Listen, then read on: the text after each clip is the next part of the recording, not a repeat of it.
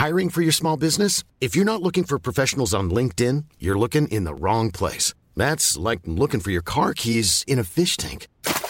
LinkedIn helps you hire professionals you can't find anywhere else, even those who aren't actively searching for a new job but might be open to the perfect role. In a given month, over 70% of LinkedIn users don't even visit other leading job sites. So start looking in the right place. With LinkedIn, you can hire professionals like a professional. Post your free job on linkedin.com slash people today. This message comes from BOF sponsor eBay. You'll know real when you get it. It'll say eBay Authenticity Guarantee. And you'll feel it. Maybe it's a head-turning handbag, a watch that says it all, jewelry that makes you look like the gem, or sneakers and streetwear so fresh every step feels fly. eBay gets it. So look for the blue check mark next to that thing you love and be confident that every inch, stitch, sole, and logo is checked by experts. With eBay Authenticity Guarantee, you can trust that feeling of real is always in reach. Ensure your next purchase is the real deal. Visit eBay.com for terms. Louis. Vous écoutez la deuxième partie de l'épisode Peut-on vivre avec la guerre Bienvenue dans Émotion. Mais bien sûr, ce n'est pas normal. Ça, c'est quelque chose que j'ai commencé à remarquer après mon départ. Et tu commences à te demander si tu dois vraiment vivre comme ça. C'est stupide à dire, mais ce n'est pas si terrible la guerre. Du moins, la version israélienne de celle-ci, qui est, comme je l'ai dit, le centre d'Israël pas dans le sud où les bombes pleuvent tout le temps. C'est comme un bruit de fond constant que vous cessez d'entendre. Au quotidien, la vie est correcte. On peut dire que c'est une guerre gérable d'une certaine manière. Bien sûr, elle finira par vous exploser au visage. Je veux dire, vous avez vu mon film, non? C'est une bulle qui peut éclater à tout moment. Et tout tourne autour de ce que vous apprenez à ne pas voir. Vous avez un enfant, vous apprenez à ne pas penser au fait qu'à 18 ans, vous devez l'envoyer à l'armée. Vous avez un abri anti-bombe. Vous apprenez à ne pas penser au fait qu'il est censé vous protéger des bombes. Vous avez toutes ces frontières autour d'Israël que vous ne pouvez pas franchir. Um, vous apprenez à prendre beaucoup de précautions lorsque vous voyagez à l'étranger, mais toutes ces choses, vous apprenez à ne pas y penser.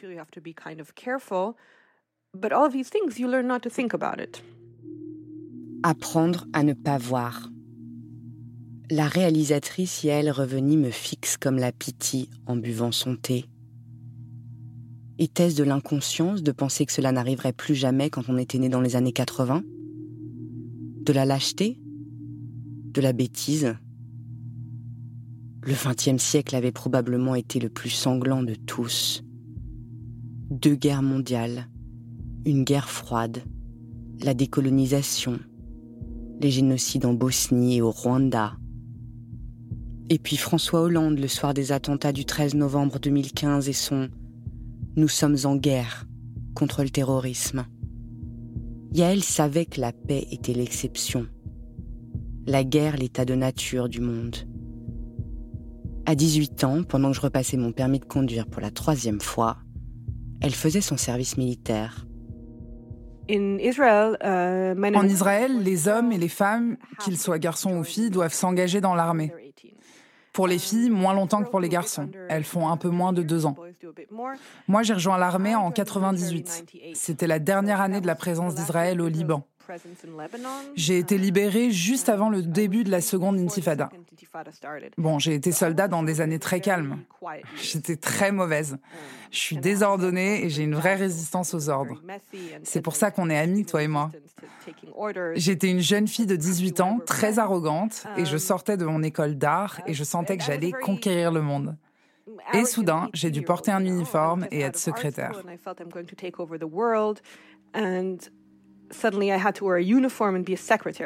Sa remarque me fait penser que l'irruption de la guerre dans nos univers est un peu comme un doigt d'honneur au mouvement MeToo. Parce que comme si les morts ne suffisaient pas, cette guerre fait revenir tous les stéréotypes. La loi martiale, la mobilisation générale.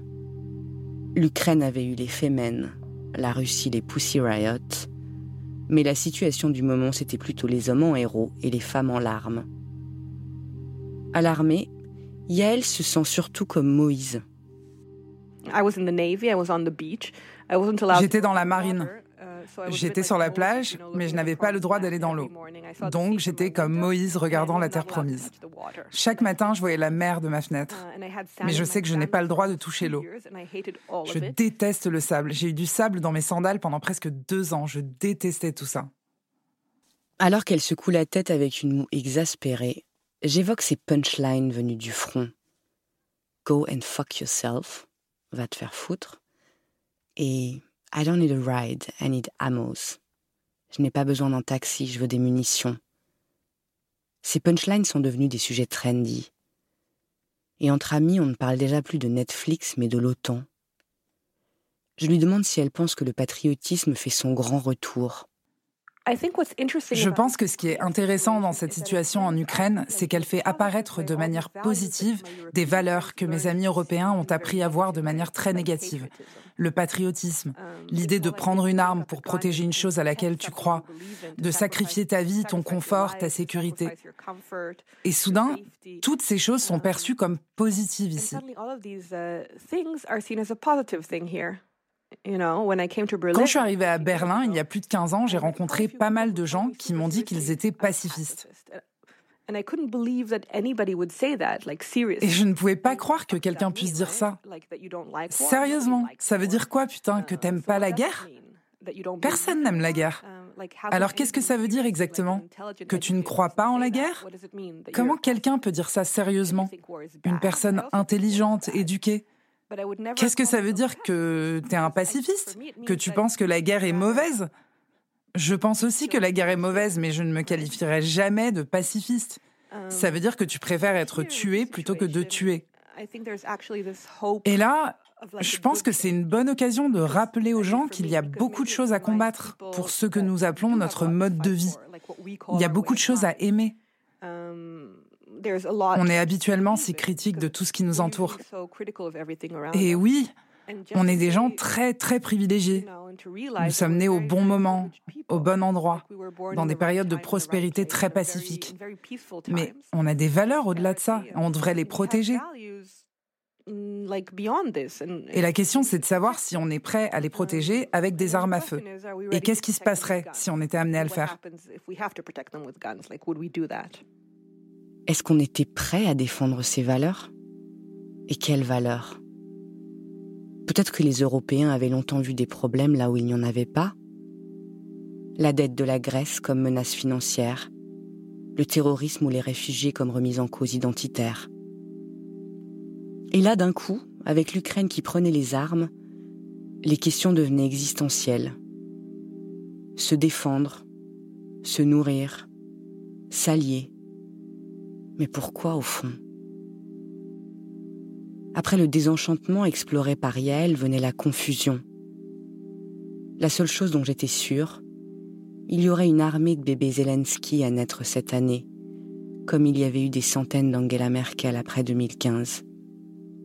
Acteur, père de famille, président puis chef de guerre, le président ukrainien en suite à capuche et barbe de trois jours était devenu le leader le plus zoomable du monde libre. Le nouveau Tché d'un continent en panne de mythes. Et de sensations fortes Parce que les sociétés en conflit sont marquées par la perte, l'humiliation, la haine et la culpabilité, les émotions y sont plus puissantes. Cette intensité qui recouvre tout comme un vernis est une autre des émotions qui caractérisent la guerre. Mon ami Anne Thomas est une autre documentariste qui a couvert de nombreuses zones de conflit. Avec ses cheveux blonds, ses yeux bleus et son enthousiasme, elle ressemble à une adolescente. Anne dit que pour elle, la guerre, c'est un mélange d'excitation et de kiff. Oh c'est super intéressant parce que j'ai remarqué que moi-même je pensais ça. On a tous des aspects masculins dans nos personnalités. Et je pense que mon côté masculin se disait Oh là là, c'est super excitant. Ça a l'air terrible, non? Si je dis ça, j'ai l'impression que Oh là là, je devrais pas le dire. Mais comme tu dis, c'est tellement intense, c'est une question de vie ou de mort, et on est là, tous les jours. Et on se demande, est-ce que je vais aller me coucher et me réveiller demain matin ou est-ce que je vais mourir? Cette menace est là en permanence et elle a en quelque sorte fait naître ma personnalité. Elle a apporté cette sorte d'excitation que j'ai toujours sentie sur les terrains de guerre, mais que je ne savais pas comment exprimer. Dans la guerre, il y a quelque chose qui se joue. Par exemple, dans le quotidien, on se demande si on doit se rencontrer dans tel ou tel café, si on doit prendre un verre de vin ce soir ou aller manger des pâtes. Et pour nous, c'est banal. Ça ne compte pas vraiment. Et là, d'un coup, tout tourne autour de est-ce qu'on va survivre? Est-ce que quelqu'un va me tirer dessus ce soir ou pas? Et ça fait ressortir tous ces sentiments extrêmes qui sommeillent en nous. La guerre pour Anne, c'est descendre d'un avion et voir sur le tarmac des hommes très jeunes qui crient dans des jeeps armés de Kalachnikov. Dans un vieux numéro d'Esquire de novembre 84, j'avais lu l'essai d'un scénariste et ancien marine américain au Vietnam, William Broyles. Why Men Love War? Pourquoi les hommes aiment la guerre? Et pourquoi ils ne peuvent pas le dire? La solidarité, la camaraderie masculine, le sentiment d'être vivant, éprouver ses limites. Il y a toute une série de raisons plus ou moins avouables à cette passion. L'intensité des émotions vécues est peut-être l'une des plus connues. Broyles avait surtout écrit cette phrase qui me restait en tête. La guerre est peut-être le seul moyen pour la plupart des hommes de toucher à la mystique de notre âme. Elle est pour les hommes à un niveau terrible, ce qui se rapproche le plus de ce que l'accouchement est pour les femmes, l'initiation au pouvoir de la vie et de la mort.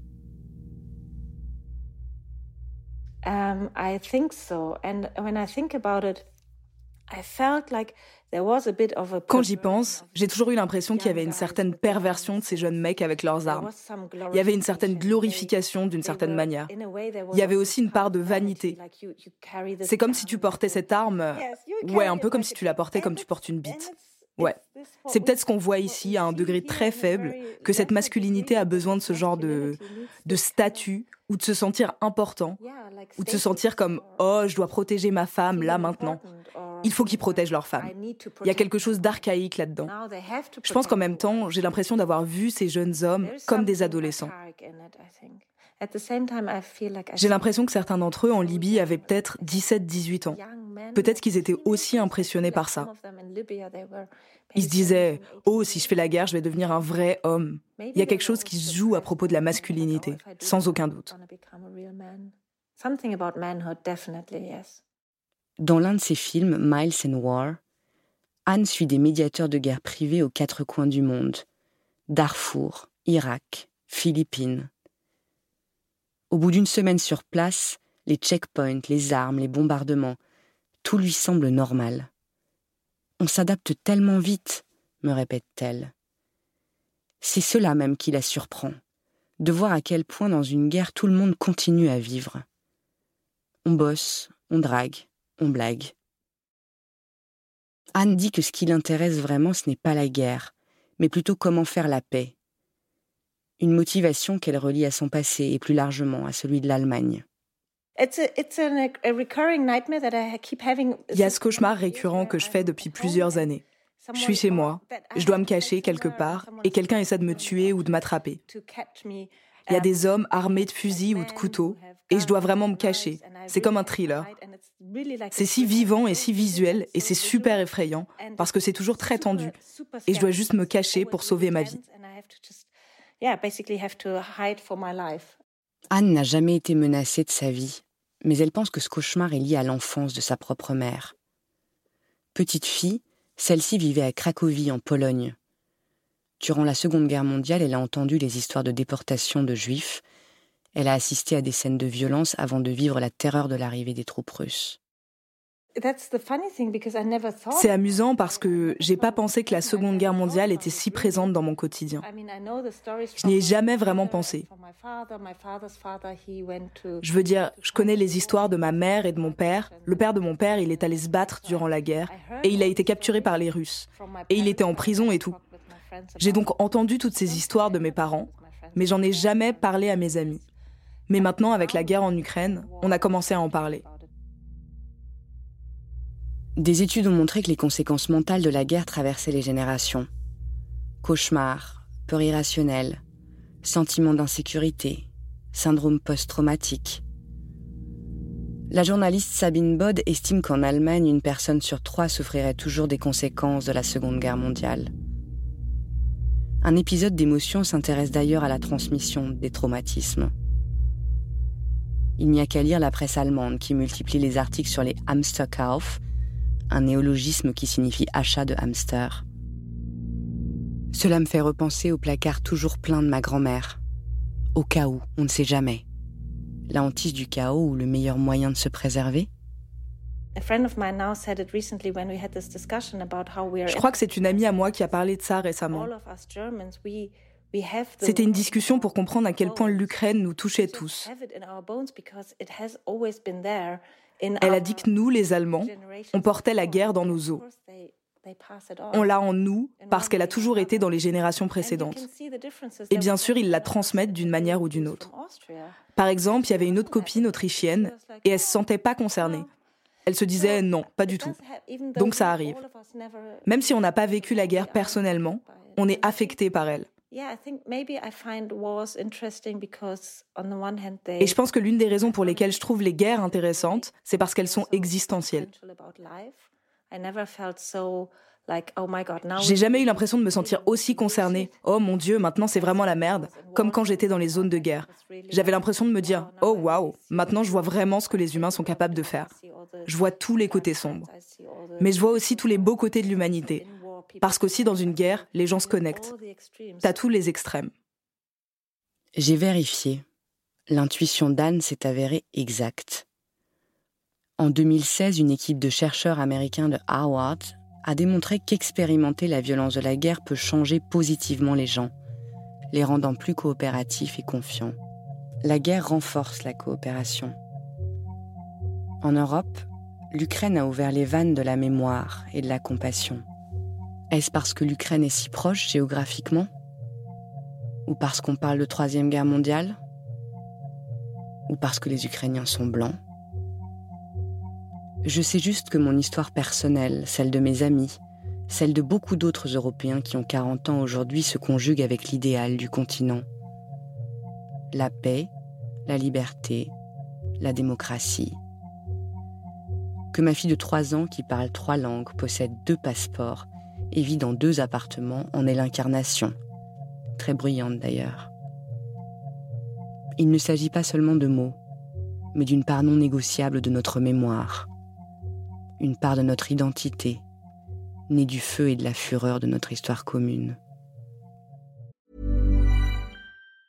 When you're ready to pop the question, the last thing you want to do is second guess the ring. At BlueNile.com, you can design a one-of-a-kind ring with the ease and convenience of shopping online. Choose your diamond and setting. When you find the one, you'll get it delivered right to your door. Go to Bluenile.com and use promo code LISTEN to get $50 off your purchase of $500 or more. That's code LISTEN at Bluenile.com for $50 off your purchase.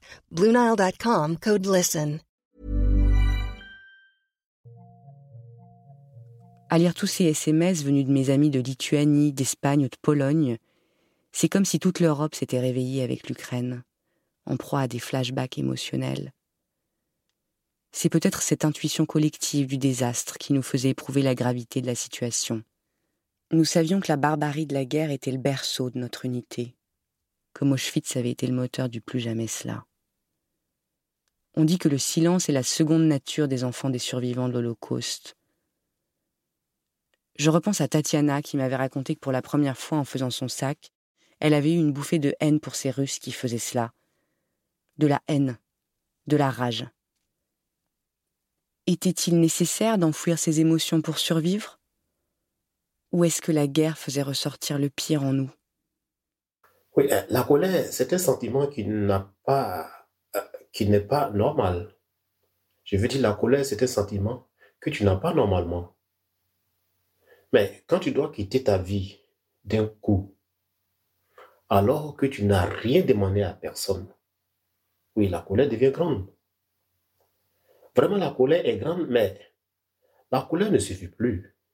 Ce qui suffit, c'est de céder, c'est de te préserver. Tu te mets en colère, mais contre qui? Et pourquoi? Tu dois comprendre que malgré tout ce qui se passe, c'est toi qui es le responsable de ta vie. Donc tu dois tout faire pour sauvegarder ta vie et pour te protéger. En Ukraine, les gens sont fâchés, on comprend. Et c'est la raison pour laquelle ils combattent. C'est sûr. Raison pour laquelle ils résistent. C'est bien d'être en colère. Mais il faut savoir raisonner et ne jamais laisser le feu de la haine passer. Ça, c'est l'asana, cette belle voix qui parle d'un ton calme. L'asana Diomande est un Ivoirien que j'ai rencontré par hasard à la bibliothèque de mon quartier. C'était 2015, il venait d'arriver à Berlin et il prenait des cours d'allemand. Nous nous sommes revus plusieurs fois. Je lui ai prêté des livres avant de réaliser qu'en fait, c'est sa vie à lui qui était bigger than life, comme disent les Américains. Un personnage plus grand que la vie. Lassana a 33 ans quand il quitte la Côte d'Ivoire en proie à la guerre civile. La guerre ne s'explique pas. Il faut la vivre en réalité pour la connaître. La guerre, par exemple, c'est voir qu'on est en train de tuer des gens que vous connaissez, que des gens sont en train de s'entretuer, et la nuit, alors que tu cherches à dormir, les bombes tombent partout autour de toi. Et tu dois te réfugier sous ton lit qui devient presque comme un bunker. La guerre, c'est quand la méfiance s'installe partout.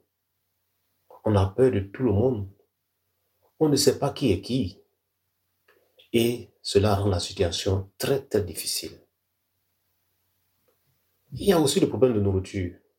Ça, on n'en parle pas beaucoup. Les gens ne parlent que des balles. Oui, c'est sûr. Les bombes qui tombent causent de terribles souffrances. Mais le pire, ce sont tous ces gens qui n'ont rien à voir avec la politique, avec la guerre, qui font juste leur vie quotidienne tranquillement. La guerre, ça tue les enfants, ça tue les voisins. Et tu dois faire les bagages, quitter ta famille, partir pour sauver ta vie. Lassana met presque quatre ans pour rallier Abidjan à Berlin. À pied, en bateau, en train, il travaille pour gagner de quoi lui payer la suite du voyage. Il traverse le désert du Mali, la Libye de l'après-Kadhafi, la Méditerranée sur une coquille noire, avant d'emprunter la route des Balkans. En Bulgarie, il passe deux ans dans une prison où il mange dans une gamelle à même le sol, comme un chien. Sa seule faute, c'est d'être un noir au milieu des blancs. Quand Lassana me raconte ce qu'il a traversé, je le regarde d'un air interloqué. Il parle comme on écrit de la poésie avec une sagesse surnaturelle. Comme si avoir expérimenté le pire avait fait de lui un super-humain. À côté de lui, je me sens toute petite. Aujourd'hui, la guerre en Europe, les réfugiés arrivent en Pologne et en Allemagne. Ce sont comme des, des frères. Je suis comme eux si je viens de l'Afrique. En réalité, le monde entier n'a pas de frontières. La frontière n'est pas quelque chose de tangible. La frontière, c'est dans nos têtes. Ce qui signifie qu'en réalité, il n'y a pas de frontière. La réalité est que il faut qu'on s'asseye ensemble. Il faut qu'on fasse des compromis. Il faut qu'on respecte nos engagements que nous prenons. Il faut qu'on se respecte, qu'on accomplisse pour ne pas me répéter nos, nos, nos, nos engagements qu'on engage des pourparlers sans compromission. Personne ne veut de la guerre, ni la, ni la Russie. Les Ukrainiens ne veulent pas la guerre, mais pourquoi nous, nous, sommes arrivés là? Peut-être qu'il y a eu une compréhension de part et d'autre que je ne sais pas. Mais la réalité est que c'est la population qui en paie les pots cassés. Mais il faut, pour moi, il faut garder en mémoire toujours en mémoire que c'est seulement quand on fait la paix qu'on a gagné la guerre. Lassana avait dit qu'on ne peut pas comprendre la guerre si on ne l'a pas vécue, qu'elle est impossible à décrire, que les mots sont impuissants à transmettre la désolation, que seule l'empathie peut-être permet d'en saisir quelques nuances. Plus je travaille sur ce podcast, plus je réalise que cette guerre en Ukraine réveille quelque chose d'autre en écoutant Tatiana me parler de la sidération, Jacqueline de la peur, Anas de la tristesse, Yael de la désillusion, Anne de l'intensité, Lassana de la colère et de la résilience, je sens confusément que ces émotions provoquées par la guerre me sont familières.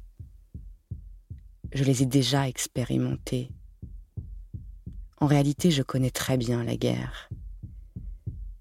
Peut-être pas un conflit armé, mais un combat intime. Parce que ce qui caractérise une guerre, qu'elle soit à l'extérieur ou à l'intérieur, c'est le choc d'être confronté à sa propre mort.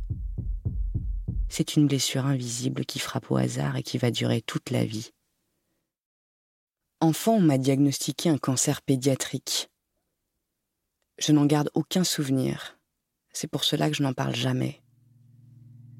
Et aussi parce que je sais que ce qu'on vit nous forge, mais ne nous définit jamais. Un an durant, j'ai donc été cette petite fille perfusée et chauve dans un hôpital. Mon cerveau a tellement bien fait son travail que l'événement a été totalement effacé de ma mémoire. J'en ai gardé une cicatrice sur le corps et quelques fragments sensoriels. Le psychiatre Thierry Bobet dit qu'on garde un peu de la guerre en soi comme une grenade qui risquerait toujours de se dégoupiller. Je sais instinctivement ce que se battre signifie. Je sais ce que survivre signifie. Et bizarrement, je réalise que ce qui m'a toujours intéressé, c'est l'après. Ce qui se passe après la guerre. J'avais été en reportage au Kosovo, en Bosnie, dans le Caucase, pour essayer de répondre à cette question. Comment les gens se reconstruisent Et est-ce qu'ils se reconstruisent? Le meilleur moyen d'en parler, c'est de rencontrer mon ami Jetmir Idrizi, un photographe kosovar de grand talent. L'acuité de son regard et la beauté de ses portraits en noir et blanc sont peut-être liés à ce qu'il a vu avant. Adolescent, Jetmir a été témoin de la dernière guerre du XXe siècle en Europe. L'épuration ethnique menée par Slobodan Milosevic au Kosovo. Yes, I, uh, but still I was 16. But I always really felt super sad for Kosovars who were in their 20s during the J'avais 16 ans quand le conflit au Kosovo a éclaté et je me souviens d'absolument tout. Crisis, Because uh, j'ai toujours eu beaucoup de peine pour ceux qui avaient la vingtaine pendant la crise yougoslave. De la guerre de Bosnie à 1999, il n'y a jamais eu de situation calme dans les Balkans. On a toujours su que la guerre en Bosnie allait un jour arriver au Kosovo. On était vraiment opprimés dans les années 90. De 95 à 99, j'avais entre 10 et 16 ans J'étais encore un enfant. Mais pour quelqu'un dans la vingtaine, c'est toute sa jeunesse qui a été détruite par le conflit. C'est comme ne pas avoir de jeunesse parce qu'on est constamment dans la crainte que la guerre éclate. Est-ce qu'on va rejoindre l'armée? Est-ce qu'on va déserter? Beaucoup de gens fuyaient. La diaspora albanaise est devenue très importante à l'étranger. En Suisse, il y a 250 000 Kosovars. Ce sont ceux qui avaient la vingtaine à l'époque. Et d'ailleurs, c'est pour ça que l'équipe nationale de foot en Suisse a sept joueurs de nationalité kosovare. Dès le début de la guerre en Ukraine, Jetmir propose son aide pour accueillir des réfugiés. Comme pour Anas ou Lassana, observer ce qui se passe en Ukraine réactive sa propre mémoire des événements. Le chaos quand les gens s'entassent dans des trains blindés pour s'enfuir. Les femmes qui hurlent. Jetmir dit que dans ces situations-là, personne n'essaie de sauver personne. Ce que tu veux, c'est juste monter dans le train. Jetmir se souvient de l'angoisse ressentie pendant les deux années du conflit au Kosovo, jusqu'aux frappes aériennes de l'OTAN. En juin 99, avec toute sa famille, il fuit dans un immense camp de réfugiés érigé par les Nations Unies en Macédoine voisine. De là, ils partent pour la Belgique où ils vont rester un an. You're always in a surviving mode, but also what I have to say that uh, what it learned me is that I really learned how to appreciate much more my country and my people. Pendant une guerre, on est toujours en mode survie. Mais ça m'a vraiment appris à apprécier beaucoup plus mon pays et mon peuple, ce qui n'aurait peut-être pas été autant le cas si j'étais resté en Belgique. J'aurais pu y rester, car les réfugiés kosovars avaient le droit de rester et on leur donnait même un passeport. Mais alors, on perdait l'argent qu'on nous donnait pour la reconstruction au Kosovo. Aujourd'hui, je suis très heureux d'être rentré, parce qu'en étant réfugié à l'étranger, comment dire, on a peu l'opportunité de s'intégrer. C'est peut-être de la faute du pays et notre propre responsabilité. Après le camp des réfugiés, on a tous voulu vivre les uns près des autres. On a donc créé nous-mêmes un ghetto kosovar dans des quartiers de Belges. Ça compliquait l'intégration. Uh, neighborhoods in Belgium, so it was not easy to integrate. À l'époque, le gouvernement belge propose aux réfugiés une somme pour repartir. 5000 Deutschmark par personne de plus de 18 ans, soit environ 2500 euros, et 2500 Deutschmark pour les mineurs. Ils sont cinq, le choix est vite fait. Jetmir n'oubliera jamais la chance de l'argent de la reconstruction. Going back to Kosovo, I think what it helped me is that really appreciate more my country and to work for it and to uh, to, to to bring it in, into um, like uh, being proud of it and being like you know a, a bit. Um, Retourner au Kosovo, ça m'a aidé à apprécier davantage mon pays, à travailler pour lui, à en être fier et à être un peu patriote, si je puis dire. Mais aussi à profiter de chaque instant là-bas. Je suis vraiment heureux de ne pas être resté autre part en Europe.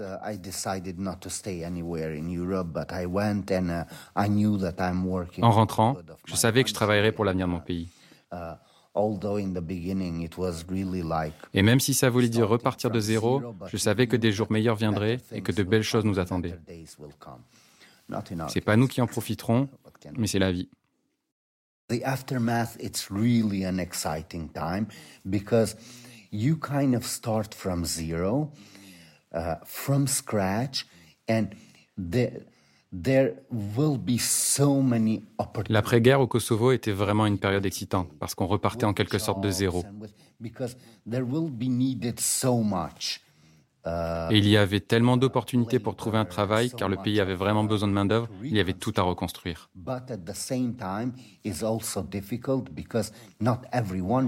Mais en même temps, c'était aussi difficile, parce que tout le monde n'avait pas les mêmes opportunités, et ça a laissé certaines personnes un peu à l'écart.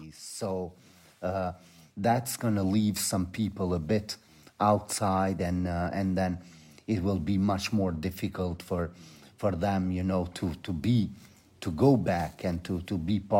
après, c'était encore plus compliqué de revenir et de faire partie de la reconstruction. Il y a eu une grande vague de dépression et beaucoup de traumatisme.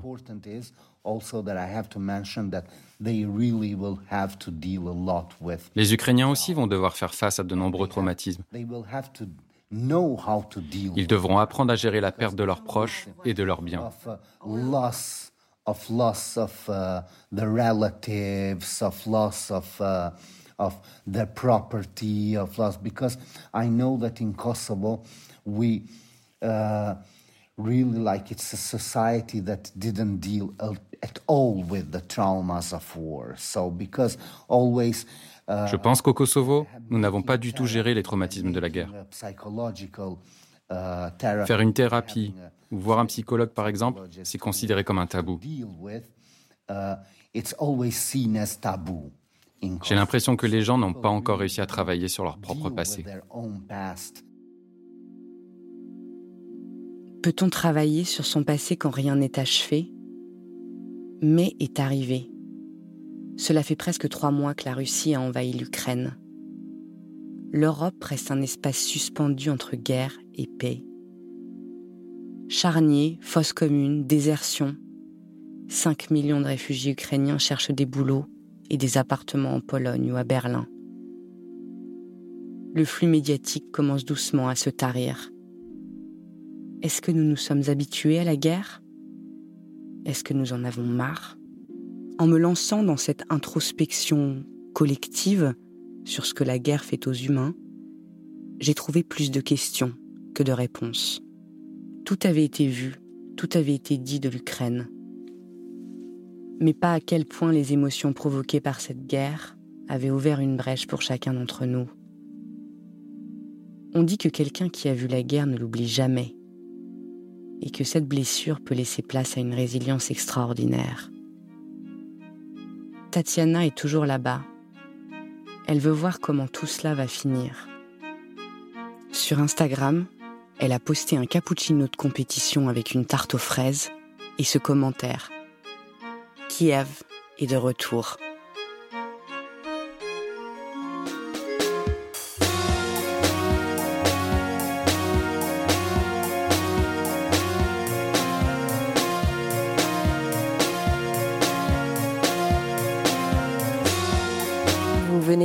Émotion cet épisode a été tourné et écrit par la journaliste Prune Antoine.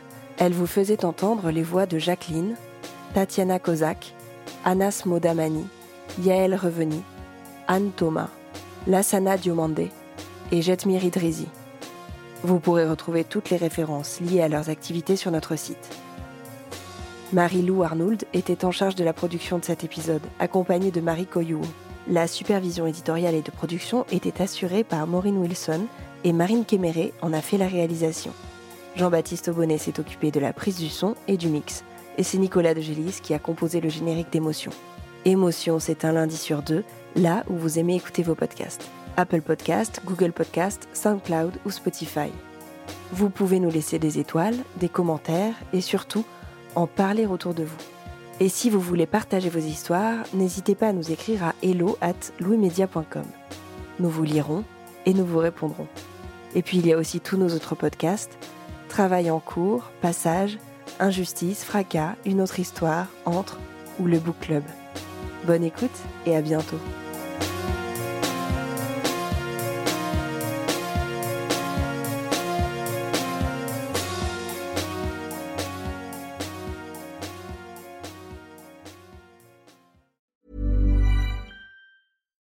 Hi, I'm Daniel, founder of Pretty Litter. Cats and cat owners deserve better than any old-fashioned litter. That's why I teamed up with scientists and veterinarians to create Pretty Litter. Its innovative crystal formula has superior odor control and weighs up to 80% less than clay litter. Pretty Litter even monitors health by changing colors to help detect early signs of potential illness. It's the world's smartest kitty litter. Go to prettylitter.com and use code ACAST for 20% off your first order and a free cat toy. Terms and conditions apply. See site for details. This message comes from BOF sponsor eBay. You'll know real when you get it.